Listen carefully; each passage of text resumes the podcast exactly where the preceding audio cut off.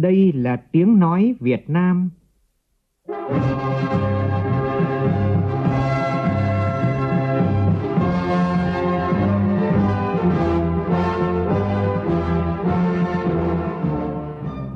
là tiếng nói Việt Nam,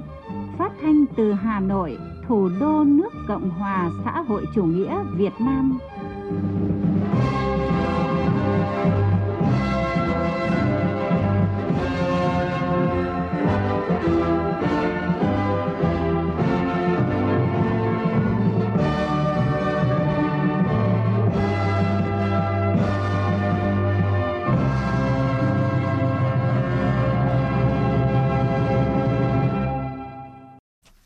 Biên tập viên Hùng Cường xin kính chào quý vị và các bạn. Mời quý vị và các bạn nghe chương trình Thời sự chiều của Đài Tiếng Nói Việt Nam. Chương trình có những nội dung chính sau đây.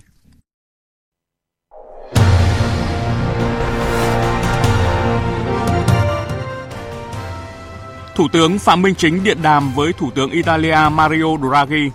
Hai bên nhất trí trong việc làm sâu sắc hơn nữa quan hệ đối tác chiến lược Việt Nam-Italia trong thời gian tới. Đại sứ Hoa Kỳ Mark Knapper họp báo tại Hà Nội khẳng định, với những thay đổi rất mạnh mẽ, Hoa Kỳ mong muốn nắm bắt tất cả các cơ hội để cùng Việt Nam hướng tới tương lai. Thứ hạng giá trị thương hiệu quốc gia Việt Nam liên tục được cải thiện trên bảng xếp hạng thế giới và nằm trong nhóm thương hiệu mạnh. Bộ Giáo dục và Đào tạo và Ủy ban nhân dân thành phố Hà Nội yêu cầu kiểm tra xử lý thông tin về việc một số trường học ở Hà Nội yêu cầu học sinh lớp 9 có học lực không tốt chuyển trường hoặc cam kết không thi vào lớp 10. Trong phần tin quốc tế, trận chiến Donbass miền đông Ukraine đang căng thẳng hơn khi phương Tây ồ ạt cấp vũ khí cho quốc gia này. Hội đồng Bảo an Liên Hợp Quốc tiến hành nhóm họp để bàn cách hỗ trợ người di cư. Vào tối nay, hai ứng cử viên là Tổng thống Pháp ông Macron và bà Le Pen bước vào phiên tranh luận trực tiếp trên truyền hình đầu tiên và duy nhất. Cột mốc có tính quyết định đến xu hướng bỏ phiếu của các cử tri Pháp.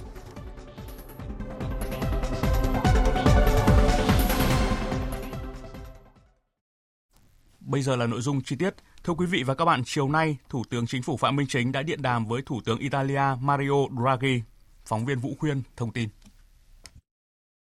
Trong không khí hữu nghị thân tình, hai thủ tướng bày tỏ vui mừng về những bước phát triển của quan hệ đối tác chiến lược Việt Nam Italia thời gian qua. Hai nhà lãnh đạo nhất trí tăng cường trao đổi ở các cấp, đặc biệt là cấp cao và tiếp tục phát huy hiệu quả của chương trình hành động triển khai quan hệ đối tác chiến lược 2021-2023 các cơ chế hợp tác, trong đó có việc sớm tổ chức tham vấn chính trị lần thứ tư, Ủy ban hỗn hợp về hợp tác kinh tế lần thứ bảy, chuẩn bị hướng tới kỷ niệm 50 năm thiết lập quan hệ ngoại giao và 10 năm đối tác chiến lược Việt Nam Italia trong năm 2023. Hai bên vui mừng nhận thấy sau gần 2 năm thực thi Hiệp định Thương mại Tự do Việt Nam EU EVFTA, trao đổi thương mại hai chiều đạt kết quả rất khả quan. Trong năm 2021, bất chấp tác động của dịch bệnh COVID-19, Kinh mạch thương mại hai chiều đạt 5 tỷ 600 triệu đô la Mỹ, tăng 20% so với năm 2020. Thủ tướng Phạm Minh Chính đánh giá cao Italia tiếp tục xếp Việt Nam vào danh sách ưu tiên hợp tác về thương mại, đầu tư giai đoạn sau năm 2020. Khẳng định Việt Nam tạo mọi điều kiện thuận lợi cho các doanh nghiệp Italia mở rộng đầu tư vào Việt Nam. Thủ tướng Phạm Minh Chính đề nghị Italia sớm phê chuẩn hiệp định bảo hộ đầu tư thương mại Việt Nam EU EVPA ủng hộ và thúc đẩy EU gỡ bỏ thẻ vàng đối với thủy sản Việt Nam, sớm công nhận hộ chiếu vaccine và tạo điều kiện thuận lợi cho hàng hóa Việt Nam tiếp cận thị trường, nhất là các mặt hàng nông sản, thực phẩm, trái cây mùa vụ như xoài, thanh long, vải thiều. Thủ tướng Mario Draghi nhất trí với các đề xuất sáng kiến của Thủ tướng Phạm Minh Chính trong việc làm sâu sắc hơn nữa quan hệ đối tác chiến lược Việt Nam-Italia trong thời gian tới. Cảm ơn Việt Nam đã hỗ trợ khẩu trang trong giai đoạn Italia gặp nhiều khó khăn nhất do dịch bệnh COVID-19. Thủ tướng Mario Draghi cam kết chính phủ Italia sẽ thúc đẩy Quốc hội Italia sớm phê chuẩn hiệp định EVPA, khẳng định các doanh nghiệp Italia mong muốn tiếp tục đầu tư vào Việt Nam trên các lĩnh vực năng lượng tái tạo, cơ sở hạ tầng, quản lý nguồn nước, đổi mới sáng tạo. Thủ tướng Phạm Minh Chính cảm ơn Italia đã phối hợp tích cực xử lý vụ việc một số doanh nghiệp xuất khẩu hạt điều Việt Nam bị lừa đảo vừa qua. Thủ tướng Mario Draghi khẳng định Italia rất quan tâm đến vụ việc này đã chỉ đạo cơ quan chức năng ngăn chặn giao hàng cho bên thứ ba và tiếp tục điều tra đưa vụ việc ra xét xử. Nhân dịp này, Thủ tướng Phạm Minh Chính gửi lời cảm ơn chân thành tới Thủ tướng, Chính phủ và nhân dân Italia đã kịp thời cung cấp hơn 2 triệu 800 nghìn liều vaccine AstraZeneca phòng COVID-19 cho Việt Nam thông qua cơ chế COVAX. Tại cuộc điện đàm, Thủ tướng Phạm Minh Chính chia sẻ cam kết mạnh mẽ của Việt Nam tại hội nghị thượng đỉnh COP26 vừa qua về giảm phát thải khí nhà kính, chuyển đổi sang nền kinh tế xanh tuần hoàn với mục tiêu đạt mức phát thải ròng bằng không vào năm 2050. Thủ tướng đề nghị Italia trên cương vị là thành viên quan trọng của G7 và EU hỗ trợ Việt Nam tiếp cận tài chính công nghệ để ứng phó với biến đổi khí hậu, các chương trình chuyển đổi số, kinh tế xanh, năng lượng tái tạo. Trong đó có ủng hộ thiết lập quan hệ đối tác chuyển đổi năng lượng công bằng với Việt Nam. Thủ tướng Italia đánh giá cao cam kết của Việt Nam tại COP26, khẳng định sẵn sàng hỗ trợ Việt Nam trong lĩnh vực chuyển đổi năng lượng công bằng. Hai thủ tướng nhất trí phối hợp chặt chẽ tại các diễn đàn đa phương. Hai nhà lãnh đạo đã trao đổi về các vấn đề quốc tế và khu vực cùng quan tâm, trong đó có vấn đề Biển Đông và tầm quan trọng của việc giải quyết các tranh chấp bằng biện pháp hòa bình dựa trên luật pháp quốc tế và công ước của Liên Hợp Quốc về luật biển UNCLOS năm 1982. Nhân dịp này, Thủ tướng Phạm Minh Chính mời Thủ tướng Mario Draghi sớm thăm chính thức Việt Nam. Thủ tướng Mario Draghi đã vui vẻ nhận lời và trân trọng mời Thủ tướng Phạm Minh Chính sang Italia vào thời gian thích hợp. Nhân chuyến thăm chính thức Việt Nam ngày hôm nay, Chủ tịch Hạ viện Ấn Độ Om Birla và các thành viên trong đoàn đã đến thăm Vịnh Hạ Long của tỉnh Quảng Ninh, di sản thiên nhiên thế giới. Tin của phóng viên thường trú khu vực Đông Bắc. Bày tỏ vinh dự được đón tiếp Chủ tịch Hạ viện Ấn Độ Om Birla và đoàn, Bí thư tỉnh ủy Quảng Ninh Nguyễn Xuân Ký đã thông tin khái quát về tình hình phát triển kinh tế xã hội của tỉnh và mong muốn qua chuyến thăm sẽ thắt chặt hơn nữa mối quan hệ tốt đẹp giữa hai nước Ấn Độ Việt Nam nói chung, trong đó có tỉnh Quảng Ninh, đặc biệt là lĩnh vực du lịch. Bí thư tỉnh ủy Quảng Ninh mong muốn tiếp tục là nơi diễn ra ngày quốc tế yoga do Đại sứ quán Ấn Độ tại Việt Nam tổ chức, qua đó góp phần thu hút khách du lịch, trong đó có du khách Ấn Độ. Chủ tịch Hạ viện Ấn Độ Om Pila cảm ơn sự đón tiếp nồng hậu của lãnh đạo tỉnh Quảng Ninh và bày tỏ sự tượng mạnh mẽ trước cảnh đẹp của Vịnh Hạ Long. Chủ tịch Hạ viện Ấn Độ chúc tỉnh Quảng Ninh sẽ tiếp tục đạt được những thành công trên con đường phát triển. Tin tưởng qua chuyến thăm lần này, hai nước nói chung, trong đó có tỉnh Quảng Ninh, sẽ thúc đẩy giao lưu nhân dân, giao lưu văn hóa, hợp tác trên một số lĩnh vực công nghệ thông tin, kết nối hàng không và du lịch. Trước đó, sáng nay, Chủ tịch Hạ viện Cộng hòa Ấn Độ Om Birla cùng đoàn đại biểu Nghị viện Cộng hòa Ấn Độ đã đến đặt vòng hoa và vào lăng viếng Chủ tịch Hồ Chí Minh.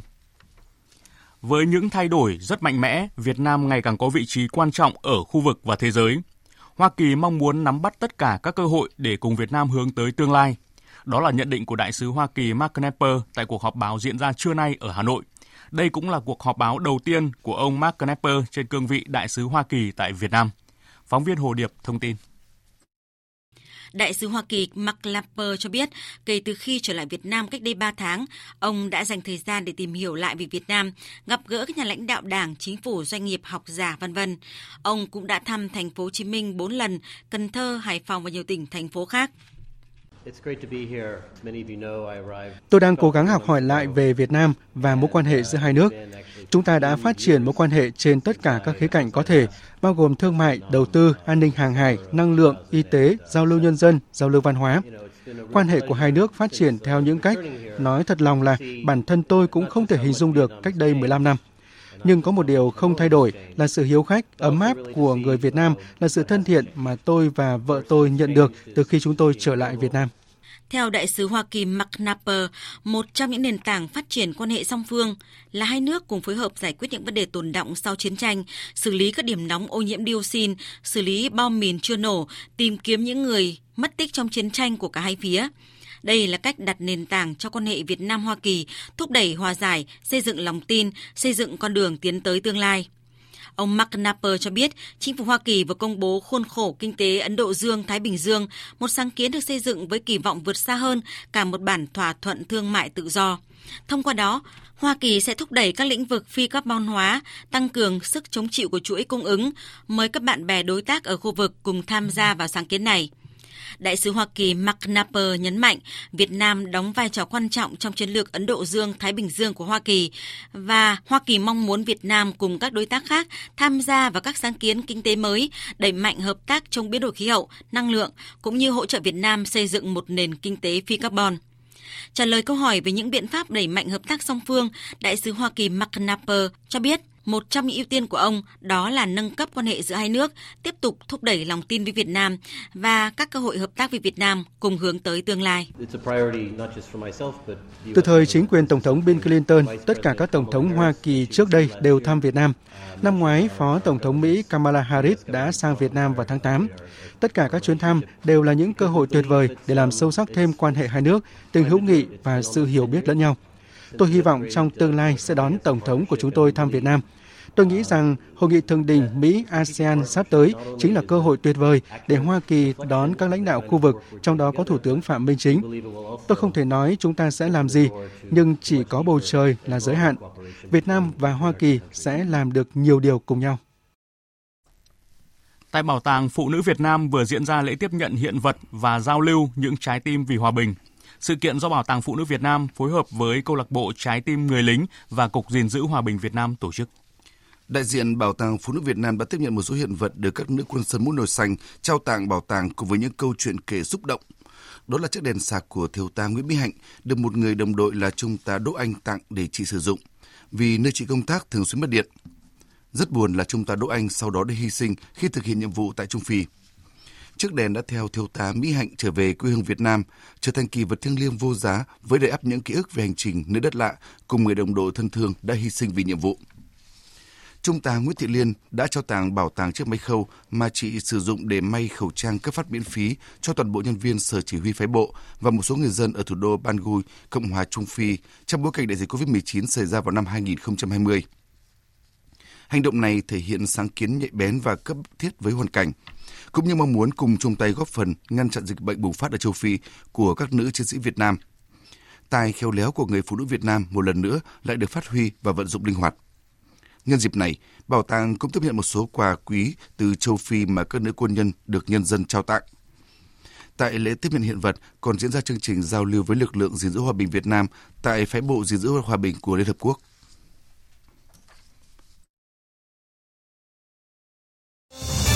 Thời sự VOV, nhanh, tin cậy, hấp dẫn. Quý vị và các bạn đang nghe chương trình Thời sự chiều của Đài Tiếng Nói Việt Nam. Thưa quý vị, Thủ tướng Chính phủ vừa yêu cầu các bộ Tài chính, Ngân hàng Nhà nước, Ủy ban Chứng khoán Nhà nước, Bộ Công an và Bộ Thông tin và Truyền thông có các biện pháp đảm bảo an ninh an toàn hoạt động thị trường tài chính tiền tệ. Thủ tướng yêu cầu Bộ Tài chính, Ngân hàng Nhà nước Việt Nam theo chức năng nhiệm vụ được giao, chủ động thực hiện ngay các biện pháp ổn định thị trường tài chính tiền tệ, chứng khoán. Bộ Công an, Bộ Tài chính, Ngân hàng Nhà nước Việt Nam, Bộ Thông tin và Truyền thông, Ủy ban Chứng khoán Nhà nước và các cơ quan liên quan theo chức năng và nhiệm vụ được giao tiếp tục phối hợp chặt chẽ để thực hiện tốt hiệu quả đồng bộ các nhiệm vụ giải pháp được giao tại công điện ngày 3 tháng 2 năm 2021, công điện ngày 7 tháng 4 năm 2022, công điện ngày 11 tháng 4 năm 2022 của Thủ tướng Chính phủ và ý kiến chỉ đạo của Thủ tướng Chính phủ tại văn bản ngày 14 tháng 4 năm 2022.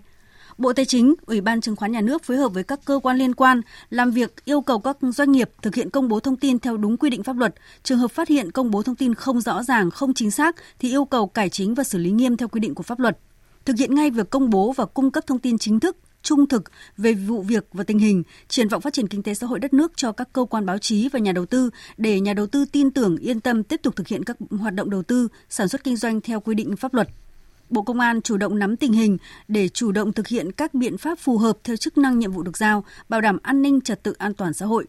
Bộ Thông tin và Truyền thông chủ trì phối hợp với Bộ Tài chính, Bộ Tư pháp, Ngân hàng Nhà nước Việt Nam, Bộ Giao thông Vận tải, Ủy ban Chứng khoán Nhà nước, các cơ quan, Đài truyền hình Việt Nam, Đài Tiếng nói Việt Nam, Thông tấn xã Việt Nam đẩy mạnh hơn nữa công tác thông tin tuyên truyền, chỉ đạo các cơ quan báo chí đưa tin trung thực, chính xác, rõ ràng về vụ việc để ổn định tâm lý nhà đầu tư, kiểm soát chặt chẽ các thông tin không chính thống trên các mạng xã hội. Thứ hạng giá trị thương hiệu quốc gia Việt Nam liên tục được cải thiện trên bảng xếp hạng thế giới và nằm trong nhóm thương hiệu mạnh nhờ nỗ lực của chính phủ về cải cách môi trường đầu tư kinh doanh và nỗ lực của doanh nghiệp trong việc xây dựng thương hiệu. Đây là thông tin đáng chú ý tại Diễn đàn Thương hiệu Quốc gia Việt Nam năm 2022 do Bộ Công Thương phối hợp với Bộ Ngoại giao tổ chức chiều nay. Phản ánh của nhóm phóng viên Xuân Lan và Bá Toàn.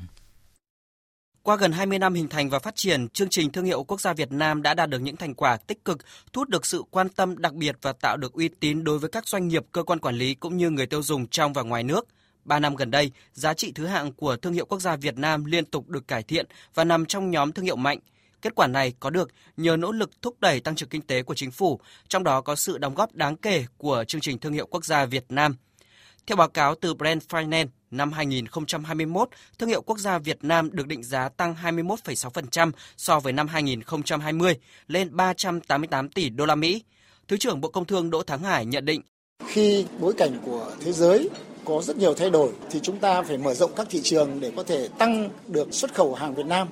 nhưng mặt khác ấy, khi các doanh nghiệp Việt Nam đã có thương hiệu rõ ràng là sẽ đạt được cái lợi thế hơn và dễ được chấp nhận hơn đối với các cái thị trường mới mà khi chúng ta đang tiến hành để có thể mở rộng các thị trường xuất khẩu của Việt Nam. Và ngoài ra nữa khi chúng ta xây dựng được thương hiệu và nhất là đối với chương trình thương hiệu quốc gia thì nó gắn với ba cái trụ cột tiêu chí của chương trình thì đầu tiên nó phải là chất lượng rồi là năng lực đổi mới tiên phong và chắc chắn khi một doanh nghiệp và nhất là doanh nghiệp đạt được thương hiệu quốc gia Việt Nam thì chắc chắn sẽ đáp ứng được cái nhu cầu và thị hiếu của người tiêu dùng ở nước ngoài. Báo cáo của Bộ Công Thương cho thấy trong top 50 thương hiệu giá trị nhất Việt Nam, tỷ lệ doanh nghiệp có sản phẩm đạt thương hiệu quốc gia tăng qua từng năm. Theo các chuyên gia, thương hiệu của sản phẩm, thương hiệu của doanh nghiệp và thương hiệu quốc gia có mối quan hệ chặt chẽ. Đằng sau các thương hiệu doanh nghiệp có uy tín trên thị trường là câu chuyện của một thương hiệu quốc gia thành công. Phó giáo sư tiến sĩ Nguyễn Quốc Thịnh, chuyên gia thương hiệu, thành viên Ban chuyên gia chương trình thương hiệu quốc gia Việt Nam nhìn nhận. Thương hiệu quốc gia không bao giờ đứng một mình. Muốn có được thương hiệu quốc gia thì đương nhiên phải có những cái thương hiệu của doanh nghiệp nó đủ mạnh. Mà doanh nghiệp muốn có thương hiệu mạnh thì đương nhiên phải có thương hiệu sản phẩm phải mạnh. Như vậy rõ ràng ở đây là gì? Bên cạnh với các yếu tố về chính trị, ngoại giao, thu hút đầu tư định cư vân vân để tạo nên một cái hình ảnh cho một đất nước, tức là thương hiệu của một quốc gia. Thì rõ ràng rằng là thương hiệu sản phẩm, thương hiệu doanh nghiệp là những viên gạch bất kỳ một doanh nghiệp nào dù là quy mô nhỏ hay quy mô lớn thì tận dụng cơ hội từ những hoạt động của chương trình thiệu quốc gia. Các địa phương nắm tình hình khó khăn của người lao động để có giải pháp tháo gỡ hỗ trợ. Đây là chỉ đạo của Phó Thủ tướng Chính phủ Vũ Đức Đam tại cuộc họp với các bộ ngành về tình hình lao động việc làm quý 1 của năm 2022 này, bàn về các giải pháp khắc phục thiếu hụt lao động diễn ra chiều nay. Phản ánh của phóng viên Phương Thoa. Tại cuộc họp, các đại biểu nhận định những tháng đầu năm diễn ra tình trạng thiếu hụt lao động, phần lớn là lao động giản đơn. Một trong những nguyên nhân chủ yếu là do tỷ lệ người lao động nhiễm COVID-19 nhiều, một số lao động ở nhà chăm con khi trường học chưa mở cửa, dẫn tới thiếu hụt lao động trong thời gian ngắn. Hiện các địa phương đã qua đỉnh dịch COVID-19, do đó tình trạng thiếu hụt lao động đã giảm đi. Tổng thư ký Liên đoàn Thương mại và Công nghiệp Việt Nam Trần Thị Lan Anh nhận định. Thì ờ, thực tế là cho đến thời điểm này thì doanh nghiệp thiếu khoảng 10 đến 20% lao động. Chủ, chủ yếu là thiếu lao động có kỹ năng và chính vì vậy nên là họ rất muốn là giữ chân những cái lao động này bằng cách là tăng lương từ đầu năm ờ, sau Tết đấy 5 đến 8% và đồng thời là có những cái phụ cấp về xăng xe rồi ăn trưa rồi các loại và thâm niên đặc biệt là cho những người lao động có thâm niên để lao động có tay nghề đã được đào tạo nhiều và họ tiếp tục làm việc với doanh nghiệp. Tại cuộc họp, nhiều đại biểu cho rằng để khắc phục tình trạng thiếu hụt lao động, cần có các chính sách về nhà ở cho công nhân, trong đó đề xuất các doanh nghiệp tham gia xây dựng nhà ở cho công nhân lao động, khẩn trương trình Thủ tướng Chính phủ nghị định về mức lương tối thiểu năm 2022. Ông Ngọ Duy Hiểu, Phó Chủ tịch Tổng Liên đoàn Lao động Việt Nam đề xuất Thứ nhất là ban hành chính sách để thu hút lao động tới làm việc ở vùng kinh tế trọng điểm. Thế trong đó thì chúng ta phải có một trong những vấn đề rất là đáng quan tâm người lao động đó là nhà ở. Rồi cùng với đó là nơi học tập cho con cái của của công nhân, nhất là các cái trường công. Thứ hai nữa là chỉ đạo các cơ sở đào tạo nghề gần đây chúng ta cũng đang có chủ trương là đẩy mạnh cái đào tạo nghề ngắn hạn, nhất là trong cái thời điểm hiện nay khi mà dịch bệnh rồi các cái tác động cách mạng 4.0 rồi những cái điều kiện khá là chín mùi để chúng ta phải tập trung. Chúng tôi thấy rằng là cái này là chúng ta phải đầu tư mạnh hơn, nhiều hơn cho cái công tác là đào tạo nghề. Phát biểu tại cuộc họp, Phó Thủ tướng Vũ Đức Đam đề nghị các địa phương nắm tình hình khó khăn của người lao động, đặc biệt là khó khăn ngắn hạn để có giải pháp tháo gỡ, hỗ trợ. Phải tập trung chỉ đạo để thực hiện rất là tốt những cái uh, nghị quyết 11 của chính phủ này, đặc biệt là quyết định 08 hỗ trợ 1,5 triệu cho người công nhân thì cái này để yêu cầu hệ thống ngành lao động rồi bảo hiểm các địa phương hay là phải khẩn trương triển khai cái này vì theo báo cáo hiện nay thì cái triển khai này là vẫn còn chậm theo Bộ Lao động Thương minh và Xã hội, dự báo năm nay dịch COVID-19 vẫn tiếp tục tác động tiêu cực tới 5 triệu lao động và vẫn mất cân đối nhu cầu lao động cục bộ. Thiếu hụt lao động tại các vùng kinh tế trọng điểm phía Nam, trong khi các tỉnh, thành phố dư cung lao động lại thiếu việc làm. Các chính sách an sinh xã hội của Việt Nam đang dần tiếp cận theo hướng dựa trên quyền được an sinh của người dân, góp phần xây dựng một xã hội tiến bộ hài hòa, gắn kết thể hiện ở một số khía cạnh như là quyền của phụ nữ, trẻ em, người cao tuổi, người khuyết tật và những đối tượng yếu thế được đảm bảo tốt hơn. Tệ nạn xã hội, HIVS và các dịch bệnh cơ bản được kiểm soát, đời sống mọi mặt của người dân không ngừng được cải thiện.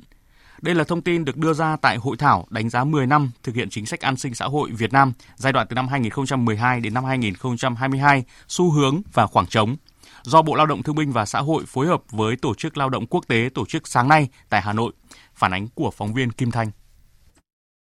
Sau 10 năm thực hiện nghị quyết 15, công tác đảm bảo an sinh xã hội cho người dân đạt được nhiều thành tựu quan trọng. Trong 10 năm qua, bình quân mỗi năm cả nước giải quyết được chế độ trợ cấp một lần cho 6 đến 8 nghìn trường hợp người có công với cách mạng và hiện cả nước có trên 1,3 triệu người có công được hưởng trợ cấp hàng tháng. Bình quân hàng năm giải quyết việc làm trong nước cho 1,5 đến 1,6 triệu người. Thu nhập bình quân của hộ nghèo đến cuối năm 2020 tăng 3,5 lần so với năm 2010. Việt Nam đặt mục tiêu phát triển thiên niên kỷ của Liên Hợp Quốc về xóa đói giảm nghèo trước thời hạn 10 năm và được cộng đồng quốc tế đánh giá là hình mẫu trong cuộc chiến chống đói nghèo. Tuy nhiên, cùng với những kết quả đạt được, công tác an sinh xã hội của Việt Nam còn những hạn chế bất cập. Ông Nguyễn Văn Hồi, Thứ trưởng Bộ Lao động Thương binh và Xã hội nêu thực tế. Một số chính sách an sinh xã hội chưa bao phủ hết các nhóm đối tượng, thiếu tính bền vững, thực hiện thiếu đồng bộ, chưa đồng đều giữa các địa phương và có sự chênh lệch về mức sống, hưởng thụ văn hóa, tinh thần giữa các vùng miền, các nhóm đối tượng còn rất lớn. Mức trợ cấp xã hội và mức hỗ trợ cho các nhóm đối tượng còn thấp, chất lượng về an sinh xã hội có mặt còn hạn chế, đời sống của một bộ phận dân cư còn nhiều khó khăn, hệ thống quản lý nhà nước còn bất cập, trình độ quản lý còn chưa cao, vẫn còn hiện tượng lạm dụng trục lợi chính sách. Trước bối cảnh này, việc đảm bảo an sinh xã hội cho người dân trong thời gian tới tại Việt Nam tập trung vào việc lấy con người làm trung tâm, đảm bảo để chính sách xã hội được xây dựng và triển khai thực hiện hài hòa, đồng bộ với phát triển kinh tế. Để giúp Việt Nam có thể hoàn thành các mục tiêu về an sinh xã hội, bà Ingrid Christensen, Giám đốc Tổ chức Lao động Quốc tế tại Việt Nam cho biết, Rõ ràng là một cái vấn đề liên quan tới tất cả mọi người dân Việt Nam và đồng thời chỉ có thể nhờ cái sự đóng góp của tất cả các cái tài năng kinh nghiệm cũng như những cái nỗ lực mà bảo trợ xã hội cũng sẽ, sẽ còn chỉ là một cái ưu tiên dành cho một nhóm người nhỏ. Tôi cũng xin tái khẳng định cam kết mạnh mẽ của tổ chức lao động quốc tế song hành cùng với chính phủ Việt Nam bộ lao động thương binh xã hội của Việt Nam cũng như các đối tác xã hội để có thể hiện thực hóa được một tầm nhìn chia sẻ của Việt Nam quốc gia chúng ta có thể thấy sẽ có cái khuôn khổ bảo trợ của xã hội phổ quát vào năm 2030. Hưởng ứng năm du lịch quốc gia 2022, Quảng Nam điểm đến du lịch xanh. Ngày hôm nay tại thành phố Hội An, Hiệp hội Du lịch Quảng Nam phối hợp với các đơn vị tổ chức sự kiện Ấn tượng Việt Nam trên ruộng đồng miền di sản và phát động cuộc bình chọn top 7 Ấn tượng Việt Nam 2022. Ấn tượng Việt Nam trên ruộng đồng miền di sản là sự kiện được tổ chức với mong muốn cổ vũ và kiến tạo nền du lịch xanh, chung tay vực dậy du lịch sau đại dịch, góp phần đẩy mạnh công tác quảng bá du lịch Quảng Nam nói riêng và Việt Nam nói chung trong bối cảnh tình bình thường mới. Sự kiện còn lan tỏa thông điệp du lịch xanh, định hướng phát triển bền vững của du lịch Việt Nam, phù hợp với thực tế thích ứng với biến đổi khí hậu và xu hướng du lịch hậu COVID-19. Tại sự kiện, ban tổ chức đã phát động bình chọn top 7 ấn tượng Việt Nam 2022 ở 7 hạng mục gồm điểm du lịch có cảnh đẹp mê hồn, thác nước ảo diệu, cung đường đèo ngoạn mục, cảnh đẹp bất ngờ nhìn từ không trung, điểm du lịch sinh thái. Dịp này, Hiệp hội Du lịch tỉnh Quảng Nam còn tổ chức đối thoại giữa các doanh nghiệp du lịch, các điểm đến, điểm lưu trú để tìm kiếm các giải pháp hiệu quả khả thi trong quá trình thúc đẩy hình thành du lịch xanh. Ngày sách và văn hóa đọc Việt Nam 21 tháng 4 là sự kiện có quy mô toàn quốc được tổ chức theo quyết định của Thủ tướng Chính phủ. Thành phố Hồ Chí Minh là địa phương đầu tiên được lựa chọn để đăng cai lần thứ nhất – Tối qua, Ngày sách và Văn hóa đọc Việt Nam lần thứ nhất với chủ đề Sách và chuyển đổi số do Cục xuất bản, in và phát hành Bộ Thông tin và Truyền thông phối hợp với Sở Thông tin và Truyền thông, Sở Văn hóa Thể thao Thành phố Hồ Chí Minh tổ chức khai mạc tại phố đi bộ Nguyễn Huệ, quận 1, Thành phố Hồ Chí Minh. Tin của phóng viên Minh Thắm. Ngày sách và văn hóa đọc kéo dài từ tối ngày 19 tháng 4 đến ngày 24 tháng 4 năm 2022, có sự tham gia của hơn 20 nhà xuất bản phát hành trong cả nước. Trong 6 ngày diễn ra sự kiện, rất nhiều hoạt động đặc sắc sẽ được tổ chức nhằm phát triển thói quen đọc sách trong cộng đồng và giới thiệu những ý tưởng mới lạ, cổ vũ, phát huy tính sáng tạo, kết nối giữa phương thức đọc truyền thống và hiện đại. Theo đó, phố đi bộ Nguyễn Huệ được chia làm 3 không gian chính. Không gian chuyển đổi số, trưng bày, giới thiệu mô hình sách nói, sách điện tử, những giải pháp, trải nghiệm về sách gắn với công nghệ mới như 3D, thực tế ảo, trí tuệ nhân tạo, không gian thành phố sách, trưng bày, giới thiệu những tựa sách hay, bổ ích, đa dạng thể loại và cũng là nơi diễn ra các buổi giao lưu với tác giả, giới thiệu sách, tọa đàm chuyên đề về sách. Không gian tổ chức giới thiệu các mô hình văn hóa đọc là nơi triển lãm các mô hình tiêu biểu về Ngày hội văn hóa đọc của các cơ quan, tủ sách doanh nghiệp, tủ sách gia đình, tủ sách cộng đồng, thư viện thông minh. Ngoài ra, một số mô hình nhà cổ, không gian văn hóa ba miền cũng được tái hiện tại phố đi bộ Nguyễn Huệ. Kèm theo đó là những bộ sách giới thiệu về các di sản văn hóa của dân tộc. Chị Thanh Trúc, một người dân ngụ tại quận Phú Nhuận tham dự ngày hội cho biết. Văn hóa đọc càng ngày càng lan tỏa rộng ra như này thì rất là tốt. Như trong cái chương trình này là tổ chức rất là bài bản, chuyên nghiệp, cái văn hóa truyền thống rồi tất cả những cái dân gian, tài tử gì đó.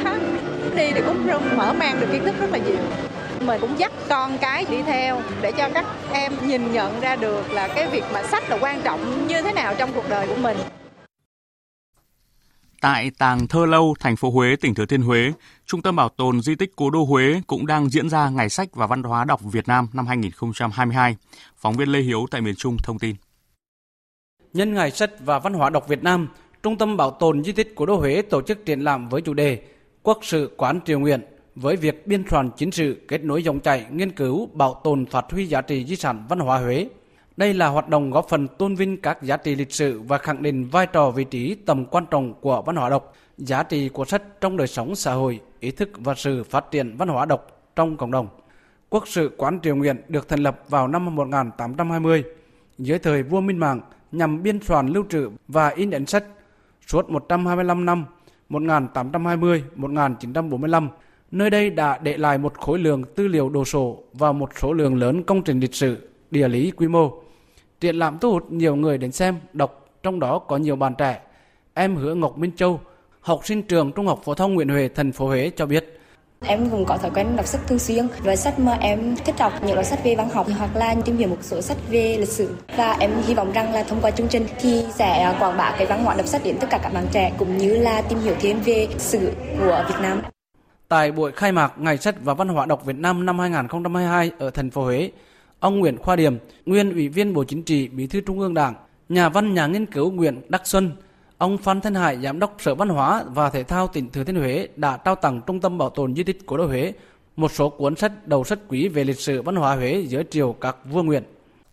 Chuyển sang những thông tin trong lĩnh vực giáo dục. Bộ Giáo dục và Đào tạo vừa công bố lịch thi, đăng ký và lịch thi kỳ thi tốt nghiệp trung học phổ thông năm 2022. Kỳ thi tốt nghiệp cho phổ thông năm học 2022 sẽ diễn ra từ ngày mùng 6 đến ngày mùng 9 tháng 7. Trong đó, ngày mùng 6 tháng 7, thí sinh sẽ đến phòng thi làm thủ tục dự thi. Các trường phổ thông lập và giao tài khoản cho thí sinh đang học lớp 12 từ ngày 26 tháng 4 đến hết ngày 28 tháng 4. Thí sinh thử đăng ký dự thi trực tuyến trên hệ thống quản lý thi từ ngày 26 tháng 4 đến hết ngày mùng 3 tháng 5. Các sở giáo dục và đào tạo tổ chức cho thí sinh chính thức đăng ký dự thi từ ngày 4 tháng 5 đến ngày 13 tháng 5. Các trường hợp thí sinh được miễn thi bài thi ngoại ngữ trong xét công nhận tốt nghiệp cho phổ thông gồm thành viên đội tuyển quốc gia dự thi Olympic quốc tế môn ngoại ngữ theo quyết định của Bộ trưởng Bộ Giáo dục và Đào tạo. Thí sinh có một trong các chứng chỉ ngoại ngữ hợp lệ và đạt mức điểm tối thiểu theo quy định. Sau kỳ thi, Bộ Giáo dục và Đào tạo sẽ công bố kết quả thi vào ngày 24 tháng 7. Thưa quý vị, trước những thông tin trên mạng xã hội chia sẻ về việc một số trường học trên địa bàn thành phố Hà Nội yêu cầu những học sinh lớp 9 có học lực không tốt phải chuyển trường hoặc là cam kết không thi vào lớp 10. Ủy ban nhân dân thành phố Hà Nội, Bộ Giáo dục và Đào tạo đã yêu cầu xác minh xử lý nghiêm vi phạm nếu có. Phóng viên Minh Hường thông tin ông Trử Xuân Dũng, Phó Chủ tịch Ủy ban nhân dân thành phố Hà Nội đã giao Sở Giáo dục và Đào tạo chủ trì, phối hợp với Ủy ban nhân dân các quận, huyện, thị xã, đơn vị liên quan xác minh làm rõ thông tin, xử lý nghiêm túc các vi phạm nếu có và báo cáo Ủy ban nhân dân thành phố kết quả thực hiện. Sau chỉ đạo của Ủy ban Nhân dân thành phố, Sở Giáo dục và Đào tạo Hà Nội đã có văn bản gửi trưởng phòng giáo dục đào tạo các quận, huyện, thị xã. Theo đó, Sở yêu cầu các phòng giả soát, kiểm tra, xác minh, xử lý nghiêm nếu có tình trạng bắt học sinh cam kết không thi vào lớp 10. Ngoài ra, các phòng cần quán triệt, chỉ đạo bằng văn bản tới tất cả các trường trung học cơ sở trên địa bàn, chấm dứt ngay việc vận động tuyên truyền học sinh không đăng ký tham dự kỳ thi tuyển sinh vào lớp 10 trung học phổ thông năm học 2022-2023 và các năm tiếp theo nếu có. Sở Giáo dục và Đào tạo cũng nhấn mạnh việc học tập đăng ký nguyện vọng tuyển sinh vào các trường trung học phổ thông là quyền nhu cầu của học sinh và phụ huynh. Công tác phân luồng sau cấp trung học phổ thông, các trường phải định hướng cho học sinh rõ để có sự lựa chọn phù hợp, không mang tính ép buộc. Sở yêu cầu trưởng phòng giáo dục và đào tạo các trường trung học cơ sở chịu trách nhiệm nếu để xảy ra tình trạng vừa nêu. Hiện Bộ Giáo dục và Đào tạo cũng đã nắm được thông tin này, chỉ đạo ngay các đơn vị chức năng xác minh làm rõ và sẽ yêu cầu các địa phương xử lý nghiêm nếu có tình trạng vừa nêu. Bộ Giáo dục và Đào tạo cho biết, nếu phụ huynh có bất cứ thông tin và minh chứng nào về nội dung này, đề nghị gửi về cơ quan Bộ Giáo dục và Đào tạo theo địa chỉ email trung tâm truyền thông giáo dục a.moet.edu.vn hoặc liên hệ qua số điện thoại 0985 111 179 và 0943 316 147. Thực tế, những thông tin về việc học sinh yếu kém được khuyên, được vận động không thi vào lớp 10 đã có từ nhiều năm nay trước mỗi mùa tuyển sinh. Nhiều ý kiến cho rằng những luật bất thành văn này không nhằm hướng nghiệp cho học sinh mà hướng đến việc bảo vệ thành tích của các trường. Thưa quý vị, liên quan đến sự việc này, hiệu trưởng trường Trung học cơ sở Nghĩa Tân và hiệu trưởng trường Trung học cơ sở Dịch vọng quận Cầu Giấy khẳng định nhà trường không hề tổ chức họp với phụ huynh, học sinh có học lực yếu kém, trao đổi về việc chuyển trường hay là không cho học sinh đăng ký dự thi vào lớp 10. Đối với các học sinh xin chuyển trường đều do gia đình tự nguyện, mọi thủ tục đều được nhà trường thực hiện theo đúng quy định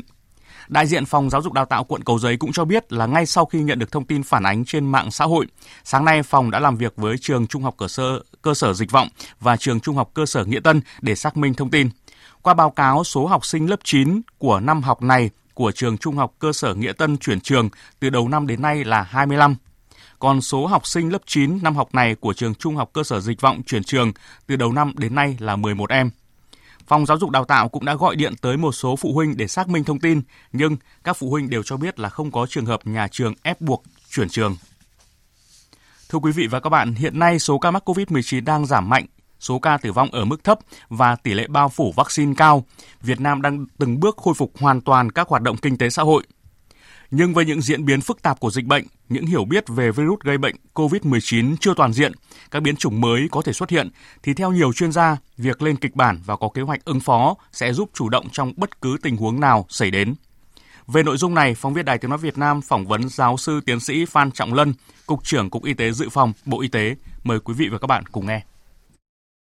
Thưa giáo sư tiến sĩ Phan Trọng Lân, ông có thể cho biết là các cái kịch bản phòng chống dịch trong giai đoạn mới đang được chúng ta chuẩn bị như thế nào ạ? Covid-19 thì chúng ta thấy nó có hai cái đặc điểm. Một là cái miễn dịch à, của nó do mắc phải dù có vaccine trong thời điểm hiện nay thì nó có cái suy giảm theo thời gian. À, cái thứ hai là cái sự tiến hóa khó dự báo được. Nó luôn có các cái kịch bản có thể nó chuyển sang các cái kịch bản mà ít hiệu quả hơn với vaccine cũng như là các cái thuốc điều trị mà mắc nặng. Từ đó chúng ta à, đưa ra hai kịch bản.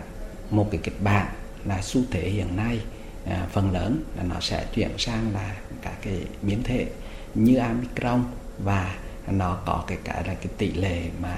à, mắc nặng tử vong nó thấp. Cái thứ hai nữa là trên cái nền nó đã có uh, tác dụng của vaccine cũng như là miễn dịch do mắc phải. Nó làm cho cái số mắc trong cộng đồng sẽ giảm xuống ở những cái ngưỡng nhất định và à, thấp nhất cả cái tỷ lệ tử vong tuy nhiên nó có thể nó có trên các cái đối tượng nhất định nó có gây cái tác động. Như vậy thì chúng ta hướng đến là một cái bệnh lưu hành chúng ta sẽ triển khai các hoạt động bình thường.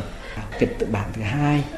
đấy là cái kịch bản mà cái sự tiến hóa của virus sinh ra các cái biến thể và thậm chí các cái biến chủng nó làm cho cái hiệu quả của vaccine giảm. Nó làm cho những người đã mắc rồi thì cũng có thể bị tái nhiễm và nó gây nên những cái bệnh cảnh à, nặng tử vong lây lan nhanh thì đấy là cái kịch bản nó có thể nó xảy ra dù bất kỳ hoàn cảnh nào cũng không để là chúng ta bị động mà phải chủ động hơn nữa trong các kịch bản này thì chúng ta cũng đã lường trước những yếu tố khi mà dịch bệnh diễn biến phức tạp hơn với biến chủng mới nguy hiểm lây lan nhanh hơn. Vậy trong điều kiện đó thì chúng ta liệu có thể ứng phó được kịp thời ạ? Trong hai cái năm qua, những cái kinh nghiệm phòng chống dịch à, của chúng ta đã đưa ra kể cả cái nguyên tắc, các cái chiến lược phòng chống đến nay đối với các cái phòng chống trong các trường đại dịch vẫn còn nguyên giá trị đặc biệt là cái thông điệp của chính phủ đây là cái vấn đề thích ứng an toàn linh hoạt kiểm soát hiệu quả à, dịch nghĩa là khi chúng ta xảy ra các cái cái kịch bản thì chúng ta phải dựa trên khoa học, dựa trên các vấn đề dịch tễ và năng lực của từng cái cái mà biện pháp để phòng chống một cách phù hợp. À, có thể chúng ta không làm trên diện rộng mà chúng ta làm trên diện hẹp bởi vì mỗi cái cái địa điểm khi xảy ra dịch nó đòi hỏi các cái biện pháp một cách đầy đủ toàn diện kể cả biện pháp phong tỏa cũng như là biện pháp hành chính và các biện pháp khác. Tuy nhiên với kinh nghiệm đấy thì chúng ta hạn chế tối đa. Một trong những cái cái mà khi mà các cái chủng mới xuất hiện thì làm thế nào đấy chúng ta phát hiện sớm chúng ta khoanh vùng và chúng ta xử lý nó không để lây lan. À, chống dịch thì chúng ta chống tận gốc thì đó là nó hiệu quả nhất. Hiện nay thì số ca mắc của cả nước ta đã giảm mạnh, số ca tử vong cũng đang ở mức rất thấp. Vậy ờ, đây có phải là tiền đề để chúng ta xây dựng kịch bản coi Covid-19 như là bệnh lưu hành không thưa giáo sư? Là đối với cái công tác mà kiểm soát các cái bệnh truyền nhiễm nó phải mang cái vấn đề quản lý bền vững. Một trong những yếu tố mà chúng ta thấy rằng là nó sẽ giảm cái miễn dịch theo thời gian kể cả vaccine kể cả mắc phải như vậy dù chúng ta có chuyển sang cái kịch bản là uh, bình thường mới hay gọi là lưu hành thì các cái biện pháp phòng chống dịch không được nghỉ ngơi chúng ta vẫn tiếp tục tăng cường theo tùy theo cái mức độ tùy theo đánh giá cả trên thế giới và cả Việt Nam để có cái biện pháp nó phù hợp. Xin cảm ơn giáo sư tiến sĩ Phan Trọng Lân về cuộc trao đổi này. Quý vị và các bạn vừa nghe phóng viên Đài Tiếng Nói Việt Nam phỏng vấn giáo sư tiến sĩ Phan Trọng Lân, Cục trưởng Cục Y tế Dự phòng Bộ Y tế về các kịch bản phòng chống dịch COVID-19 để chủ động ứng phó trong mọi tình huống. Chương trình sẽ được tiếp tục với những nội dung khác. Trong đợt thiên tai cuối tháng 3 vừa qua và đầu tháng 4 này, hàng nghìn lồng bè nuôi tôm hùm của ngư dân Phú Yên bị sóng cuốn trôi và hư hỏng. Hiện nay bà con đang thả nuôi trở lại nhưng nhiều người gặp khó khăn về nguồn vốn. Cộng tác viên Nhã Uyên tại miền Trung phản ánh. Đợt áp thấp nhiệt đới vừa qua, gần 2.500 lồng tôm hùm nuôi với 600.000 con tôm hùm ở tỉnh Phú Yên đang thời kỳ xuất bán bị sóng đánh giạt bờ hoặc cuốn trôi. Nhiều gia đình lâm cảnh nợ nần. Ông Huỳnh Tấn Khoa, Chủ tịch Ủy ban Nhân dân huyện Tuy An, tỉnh Phú Yên cho biết, phần lớn các hộ nuôi tôm hùm đều vay vốn ngân hàng. Hiện nay, nhiều hộ gặp khó khăn về vốn để tiếp tục nuôi vụ mới trở lại cũng đã kiến nghị cho tỉnh để kiến nghị ngành ngân hàng khoanh nợ, giãn nợ và giảm lãi suất À, cho bà con để tiếp tục có cái nguồn vốn mà cho cái nguồn vốn vay hỗ trợ ưu đãi cho bà con để tái sản xuất lại. Nghề nuôi tôm hùm đã gắn bó với người dân ven biển tỉnh Phú Yên hàng chục năm nay. Toàn tỉnh hiện có hơn 96.000 lồng nuôi tôm hùm, tập trung chủ yếu ở thị xã Sông Cầu và huyện Tuy An. Hiện nay, hạ tầng cơ sở nuôi thủy sản lồng bè ở tỉnh Phú Yên còn khá đơn giản, hầu hết không đủ sức chống chịu gió bão. Ông Nguyễn Trọng Tùng, Giám đốc Sở Nông nghiệp và Phát triển Nông thôn tỉnh Phú Yên cho biết, về lâu dài, vùng nuôi thủy sản của tỉnh sẽ phải tính toán lại cho phù hợp để đảm bảo an toàn và có khả năng chống chịu với diễn biến thất thường của thiên tai. Trước mắt, tỉnh Phú Yên làm việc với phía ngân hàng có giải pháp khoanh nợ dặn nợ cho vay mới để khôi phục nuôi trồng. Ủy ban nhân tỉnh đã chỉ đạo cho cái hệ thống ngân hàng tiếp cận đối với các cái đối tượng thiệt hại để là có cái việc là khoanh nợ giãn nợ cũng như tiếp tục cho vay để phát triển sản xuất đề xuất với trung ương à, để có cái hỗ trợ Ờ, kinh phí cũng như là cái vấn đề các cái giải pháp về cái ờ, hỗ trợ cho vấn đề khắc phục đối với thiên tai cũng Tại tỉnh Tiền Giang, hiện nay tình trạng bến thủy nội địa hoạt động không phép tràn lan, kém an toàn giao thông và lấn chiếm hành lang thủy bộ. Trong khi đó, các ngành chức năng và chính quyền địa phương chưa cương quyết xử lý các trường hợp này. Phóng viên Nhật Trường thông tin. Theo thống kê của cảng vụ đường thủy nội địa thuộc Sở Giao thông Vận tải tỉnh Tiền Giang, hiện nay trên địa bàn tỉnh có khoảng 40 bến thủy nội địa không có giấy phép do Sở Giao thông Vận tải tỉnh cấp theo quy định. Đa phần là các bến hàng hóa của các doanh nghiệp cơ sở sản xuất kinh doanh hàng nông sản, kinh doanh vật liệu xây dựng. Đáng lưu ý là tại thị xã Cai Lậy có đến 14 bến thủy không phép, huyện Cai Lậy có 13 bến thủy không phép. Chỉ riêng tại xã Mỹ Thành Nam, huyện Cai Lậy có công ty kinh doanh vật liệu xây dựng Duy Đạt có đến 3 bến thủy không phép mà còn vi phạm hành lang an toàn đường bộ. Từ trước đến nay, hầu hết các bến thủy không phép hoạt động chui, không chịu sự quản lý kiểm tra của các cơ quan chức năng nào nên cứ tái phạm. Theo Nguyễn Minh Tuấn, Phó Giám đốc Cảng vụ Đường thủy nội địa tỉnh Tiền Giang, đơn vị không có chức năng quản lý bến thủy không phép mà trách nhiệm thuộc về chính quyền địa phương. Cảng vụ Đường thủy nội địa đã kiến nghị lãnh đạo Sở Giao thông Vận tải cho chủ trương thành lập đoàn công tác liên ngành để tiến hành kiểm tra xử lý các bến thủy không phép trên địa bàn. Cũng theo ông Tuấn, trong 3 tháng đầu năm nay, Cảng vụ Đường thủy nội địa tỉnh lập biên bản ban hành quyết định xử phạt hành chính 36 vụ vi phạm trên lĩnh vực này, trong đó có 23 quyết định đã thi hành với số tiền nộp phạt 20,5 triệu đồng. Tiếp theo chương trình sẽ là một số thông tin thời tiết. Thời tiết ở Bắc Bộ và Bắc Trung Bộ đang tốt dần lên so với những ngày trước đó do khối không khí lạnh đã suy yếu hẳn, chỉ còn lạnh về đêm và sáng sớm khi nhiệt độ ở mức từ 18 đến 20 độ, vùng núi cao có nơi dưới 17 độ. Từ ngày mai thì nền nhiệt sẽ tăng nhanh, cao nhất có nơi lên đến 28 đến 30 độ. Nam Trung Bộ vẫn là nơi có thời tiết ổn định và đẹp nhất trên cả nước. Tối và đêm có thể có mưa rải rác, nhiệt độ ở khoảng 22 đến 25 độ. Ngày mai có nắng đẹp, nhiệt độ cao nhất cũng chỉ trong khoảng 30 đến 33 độ.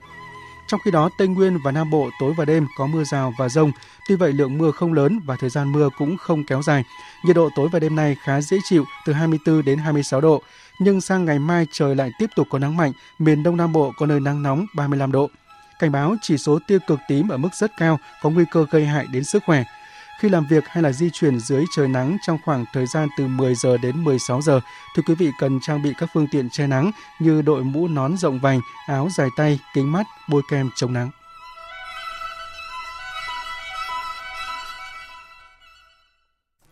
Chuyển sang phần tin thế giới, trận chiến Donbass miền đông Ukraine căng thẳng hơn khi phương Tây ồ ạt cấp vũ khí cho quốc gia này. Hội đồng Bảo an Liên Hợp Quốc ngày hôm qua đã phải tiến hành nhóm họp để bàn cách hỗ trợ người di cư, cũng như là thảo luận về những tranh cãi liên quan đến việc phương Tây hỗ trợ vũ khí. Tổng hợp của biên tập viên Đình Nam. Cuộc họp của Hội đồng Bảo an Liên Hợp Quốc tập trung chủ yếu vào việc tìm kiếm giải pháp nhân đạo trước mắt cho người dân Ukraine. Phó cao ủy Liên Hợp Quốc về người tị nạn Kelly Kellerman kêu gọi Hội đồng Bảo an bỏ qua những bất đồng để tìm kiếm giải pháp chấm dứt cuộc chiến. Bà cập nhật tình hình của hơn 4 triệu người dân Ukraine đang tị nạn ở các quốc gia láng giềng, cùng hơn 13 triệu người đang bị mắc kẹt ở những vùng chiến sự nguy hiểm và khó khăn trong việc tiếp cận được đối với các viện trợ từ cộng đồng quốc tế. Ở Ukraine, phần lớn những người đang di rời là phụ nữ và trẻ em. Các nguy cơ bạo lực trên cơ sở giới, buôn bán, bóc lột và lạm dụng tình dục là rất cao. Những trường hợp buôn người đầu tiên được xác định xác nhận rằng những rủi ro này đang trở thành sự thật. Bà Kelly kêu gọi Hội đồng Bảo an Liên Hợp Quốc đảm bảo mở hành lang nhân đạo để các nhân viên Liên Hợp Quốc tiếp cận an toàn và không bị cản trở tới những nơi người dân đang cần tới hỗ trợ. Cũng tại phiên họp thứ 6 của Hội đồng Bảo an về tình hình tại Ukraine kể từ khi Nga bắt đầu chiến dịch quân sự đặc biệt,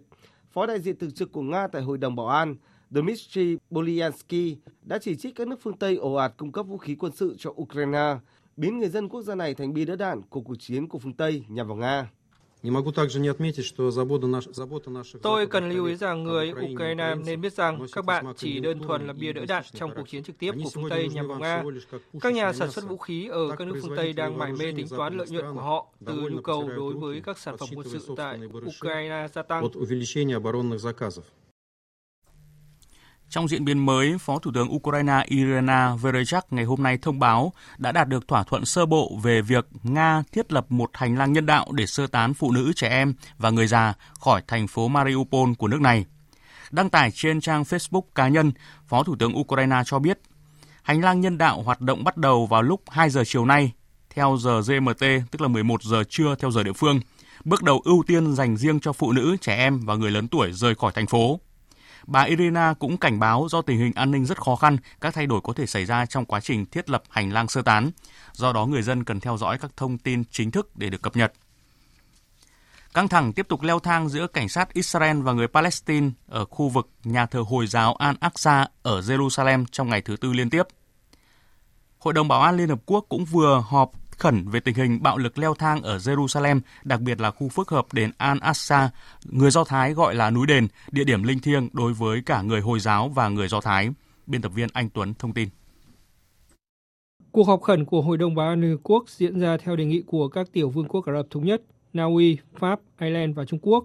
Trong tuyên bố chung đưa ra sau cuộc họp nêu rõ, bạo lực cần phải được chấm dứt ngay lập tức, ngăn chặn các vụ thương vong cho dân thường phải là ưu tiên hàng đầu, Hiện trạng của các địa điểm linh thiêng cần phải được tôn trọng hoàn toàn. Tuyên bố cũng nêu rõ, tình hình an ninh xuống cấp tại Jerusalem nhấn mạnh sự cần thiết phải khôi phục lại tầm nhìn chính trị cho một tiến trình hòa bình đáng tin cậy ở Trung Đông. Ngoại trưởng Mỹ Antonio Blinken cùng ngày kêu gọi các nhà lãnh đạo Israel và Palestine chấm dứt chu kỳ bạo lực. Người phát ngôn Bộ Ngoại giao Mỹ Ned Price cho biết thêm. Chúng tôi cũng thúc giục các quan chức Israel và Palestine hợp tác làm việc để giảm căng thẳng và đảm bảo an toàn cho mọi người. Chúng tôi tiếp tục theo sát tình hình và tiếp tục liên hệ chặt chẽ với các quan chức cấp cao của Israel và Palestine để tìm cách hạ nhiệt căng thẳng. Một số quan chức cấp cao và đại sứ của chúng tôi tại các nước Trung Đông đã tham gia vào một loạt các cuộc điện đàm, bao gồm cả cấp cao với các đối tác Israel và Palestine và các đại diện của các nước Ả Rập khác trong khu vực trong nỗ lực hạ nhiệt căng thẳng. Dự kiến quyền trợ lý ngoại trưởng phụ trách các vấn đề cận đông Lampert và phó trợ lý ngoại trưởng Mỹ Hadiam sẽ tới Israel, Jordani, Ai Cập và Palestine trong tuần này trong nỗ lực tìm cách giảm leo thang cuộc khủng hoảng tại Jerusalem. Hiện cộng đồng quốc tế lo ngại căng thẳng tại Jerusalem lan rộng rất có thể sẽ châm ngòi cho một làn sóng bạo lực mới như cuộc giao tranh xảy ra vào tháng 5 năm ngoái giữa Israel và phong trào Hồi giáo Hamas.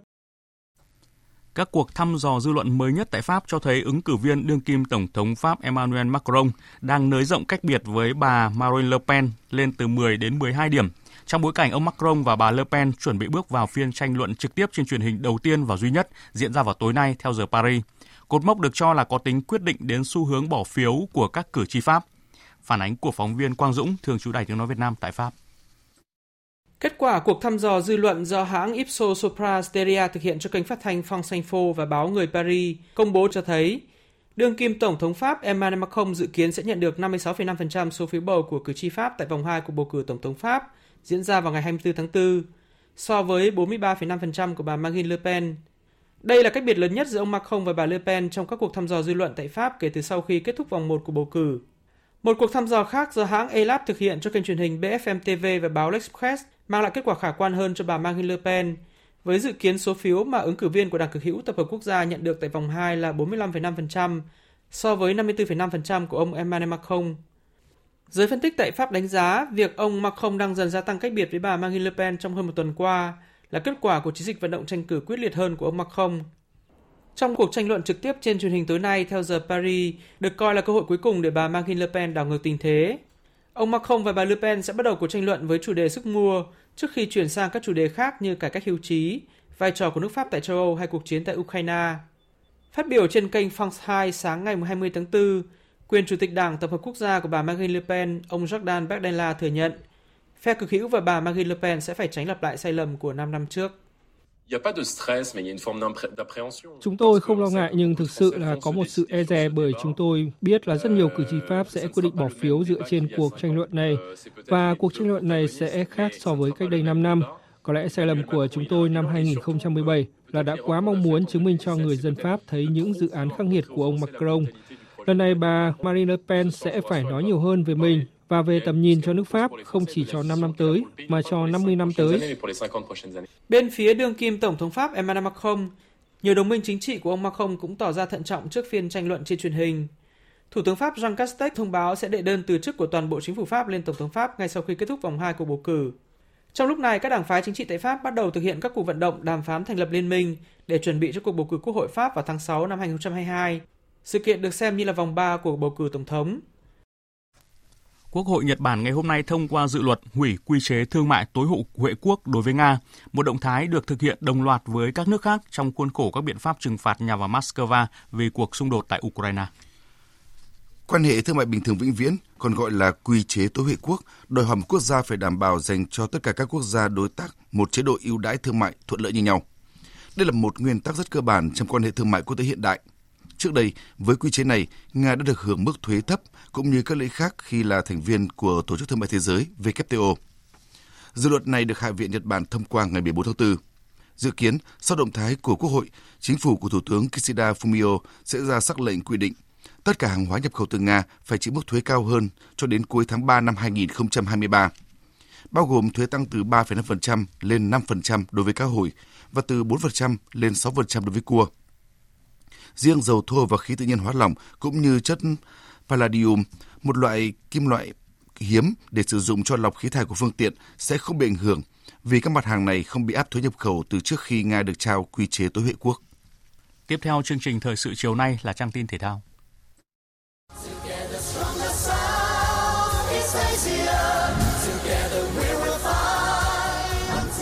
Hướng tới SEA Games 31 Hướng tới SEA Games 31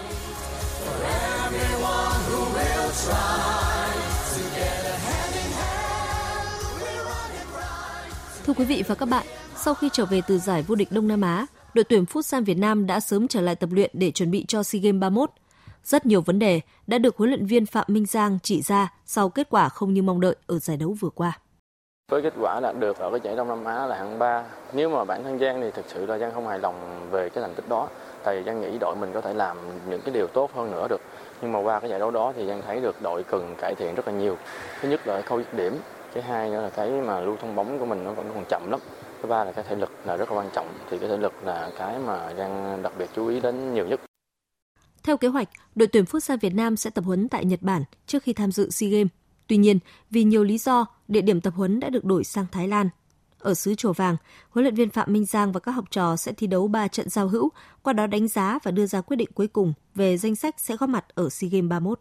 Lúc đầu kế hoạch của đội tuyển là đi Nhật nhưng mà cái thủ tục đi Nhật à, về Covid này kia bên Nhật rất là khó khăn cho nên đội tuyển không có đi được thì chuyển hướng qua đi Thái Lan. Thái Lan mình mới vừa đi rồi thì cái thủ tục này kia mình nắm được mình biết hết với lại các đối thủ ở Thái Lan thì nó cũng tầm ở cái giải Đông Nam SEA Games như Đông Nam Á Giang nghĩ thì Thái Lan vẫn tốt. Giải cầu lông các cây vợt xuất sắc quốc gia vừa kết thúc cách đây ít ngày tại Bắc Giang đã cho thấy phong độ ổn định của các tuyển thủ trước thềm SEA Games 31. Trong 16 vận động viên thi đấu 5 trận chung kết, chỉ riêng Trần Thị Ngọc Thúy không phải là thành viên đội tuyển quốc gia. Điều này giúp ban huấn luyện yên tâm với quá trình chuẩn bị cho SEA Games 31. Huấn luyện viên Ngô Trung Dũng cho biết các vận động viên của đội tuyển đều tham dự các trận chung kết và đều khẳng định được cái trình độ cũng như là chất lượng chuyên môn. Những cái vận động viên vào đến trận chung kết là đều là những cái vận động viên tốt nhất của chúng ta thời hiện tại và việc đó thì ban huấn luyện đã có cái sự sắp xếp và cái việc danh sách của chúng tôi cũng sẽ chốt sớm và gần như cái lực lượng chính của chúng tôi không có sự thay đổi. Sau giải này, đội tuyển sẽ tiếp tục tập luyện tại Bắc Giang Riêng bốn tay vợt là Tiến Minh, Thùy Linh, Phương Hồng và Phạm Thị Khánh sẽ tham dự giải vô địch châu Á ở Thái Lan từ ngày 26 tháng 4 đến ngày 1 tháng 5. Đội tuyển USU Việt Nam đã chốt danh sách 16 tuyển thủ ở cả hai nội dung biểu diễn và đối kháng dự SEA Games 31. Trong đó, các gương mặt nhiều kinh nghiệm như Dương Thúy Vi, Phạm Quốc Khánh sẽ là mũi nhọn tại đại hội trên sân nhà lần này. Hiện tại, các tuyển thủ đội USU Việt Nam vẫn đang do Trung tâm huấn luyện thể thao quốc gia Hà Nội quản lý trực tiếp. Thời gian qua, đội đối kháng nam nữ đã đi tập huấn tại Đà Nẵng để thay đổi không khí, giúp các tuyển thủ nạp năng lượng trước khi bước vào thi đấu tại SEA Games 31. Vào lúc 20 giờ ngày 12 tháng 5, lễ khai mạc SEA Games 31 sẽ chính thức được diễn ra trên sân vận động Mỹ Đình. Đây là sự kiện thể thao quan trọng của khu vực trong năm 2022 và lúc này, công tác chuẩn bị đang được gấp rút triển khai những công đoạn cuối cùng. Tổng đạo diễn cho chương trình kéo dài 120 phút này là quyền cục trưởng Cục Nghệ thuật biểu diễn Trần Lily. Rất nhanh chóng thì chúng tôi phải vào cuộc. Tuy nhiên thì thời gian rất ngắn và cái đương nhiên thì cái áp lực nó rất lớn. Vừa phải tốt, vừa phải nhanh mà lại hiệu quả và giải quyết được tất cả những cái đáng ra phải có một cái khoảng thời gian dài rất dài hơn. Với hơn 1.000 diễn viên, biên đạo đang tích cực chuẩn bị trong những ngày qua, buổi lễ khai mạc SEA Games 31 hứa hẹn sẽ có những màn trình diễn mãn nhãn và giàu ý nghĩa. Từ ngày mùng 2 tháng 4 chúng ta tôi tập luyện đến bây giờ, ngày và đêm đấy, con người Việt Nam luôn luôn rất đoàn kết. Và cái trong cả cái kịch bản chúng tôi viết thì cái tinh thần đoàn kết nó phải được nhìn rất rõ. Không phải chúng ta thể hiện một Việt Nam chỉ chỉ là một đất nước Việt Nam mà là Việt Nam đứng chung cùng với trường quốc tế. Dự kiến lễ khai mạc SEA Games 31 sẽ bao gồm 3 chương với chủ đề Việt Nam thân thiện, Đông Nam Á mạnh mẽ và Đông Nam Á tỏa sáng. Chuyển sang các tin thể thao đáng chú ý khác. Liên đoàn quần vợt Việt Nam vừa tổ chức lễ vinh danh và trao tặng bằng khen cho các thành viên đội tuyển trẻ quốc gia sau thành tích ở các giải quốc tế trong năm 2022. Với việc xếp hạng 6 tại giải Junior Davis Cup, đội tuyển quần vợt nam trẻ Việt Nam đã trở thành một trong 8 đội có thành tích tốt nhất châu Á. Trong khi đó, đội tuyển quần vợt nữ trẻ quốc gia với việc đi đến chung kết vòng loại giải Junior Billie Jean King Cup và xếp hạng 10 chung cuộc đã tạo nên một tín hiệu tích cực trong việc đưa quần vợt nữ Việt Nam trở lại sân chơi quốc tế. Sau 5 ngày thi đấu sôi nổi, tối qua giải vô địch các môn bóng bàn, cầu lông, cử tạ, cờ vua người khuyết tật toàn quốc năm 2022 đã hoàn thành các nội dung thi đấu. Giải đã thu hút gần 300 vận động viên của 15 đoàn, đại diện cho các tỉnh, thành trong cả nước tham gia thi đấu. Các vận động viên tranh tài ở 115 bộ huy chương với các nội dung đồng đội nam nữ, cá nhân nam nữ, đôi nam nữ theo các hạng thương tật và hạng cân. Dự báo thời tiết Mời quý vị và các bạn nghe bản tin dự báo thời tiết đêm nay và ngày mai. Khu vực Bắc Bộ có mưa rào và rông vài nơi, trưa chiều giảm mây trời nắng. Riêng khu Tây Bắc có mưa rào và rông rải rác, gió nhẹ, đêm và sáng trời rét, nhiệt độ từ 18 đến 29 độ, có nơi trên 29 độ. Khu vực từ Thanh Hóa đến Thừa Thiên Huế có mưa vài nơi, gió nhẹ. Phía Bắc đêm và sáng sớm trời lạnh, nhiệt độ từ 20 đến 29 độ. Khu vực từ Đà Nẵng đến Bình Thuận, chiều tối và đêm có mưa rào và rông vài nơi, ngày nắng, gió đông bắc cấp 2 cấp 3, nhiệt độ từ 23 đến 31 độ. Tây Nguyên, chiều tối và đêm có mưa rào và rông vài nơi, ngày nắng, gió đông bắc cấp 2 cấp 3, nhiệt độ từ 18 đến 33 độ, có nơi trên 33 độ. Nam Bộ, chiều tối và đêm có mưa rào và rông vài nơi, ngày nắng, gió đông bắc cấp 2 cấp 3, nhiệt độ từ 24 đến 35 độ. Khu vực Hà Nội có mưa vài nơi, trưa chiều giảm mây trời nắng, gió đông đến đông nam cấp 2 cấp 3, đêm và sáng sớm trời lạnh, nhiệt độ từ 19 đến 29 độ. Dự báo thời tiết biển. Vịnh Bắc Bộ có mưa rào vài nơi, gió đông đến đông nam cấp 3 cấp 4. Vùng biển từ Quảng Trị Quảng Ngãi, đêm có mưa rào rải rác và có nơi có rông, ngày có mưa vài nơi. Trong mưa rông có khả năng xảy ra lốc xoáy.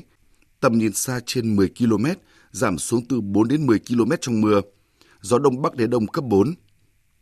Vùng biển từ Bình Định đến Ninh Thuận và vùng biển từ Bình Thuận Cà Mau có mưa rào và rông vài nơi, gió đông bắc cấp 4 cấp 5. Khu vực Bắc Biển Đông, khu vực giữa Biển Đông, khu vực Nam Biển Đông, khu vực quần đảo Hoàng Sa thuộc thành phố Đà Nẵng và khu vực quần đảo Trường Sa thuộc tỉnh Khánh Hòa có mưa rào vài nơi, gió đông bắc đến đông cấp 4. Vùng biển từ Bình Định đến Ninh Thuận và vùng biển từ Bình Thuận Cà Mau có mưa rào và rông vài nơi, gió đông bắc cấp 4 cấp 5. Vùng biển từ Cà Mau đến Kiên Giang và Vịnh Thái Lan có mưa rào rải rác và có nơi có rông. Trong mưa rông có khả năng xảy ra lốc xoáy. Tầm nhìn xa trên 10 km, giảm xuống từ 4 đến 10 km trong mưa. Gió đông đến đông nam cấp 3, cấp 4. Những thông tin thời tiết vừa rồi đã kết thúc chương trình Thời sự chiều nay của Đài Tiếng Nói Việt Nam. Chương trình do các biên tập viên Hùng Cường, Lan Anh, Thu Hòa biên soạn và thực hiện với sự tham gia của phát thanh viên Đoàn Hùng, kỹ thuật viên Văn Quang, chịu trách nhiệm nội dung Nguyễn Thị Tuyết Mai.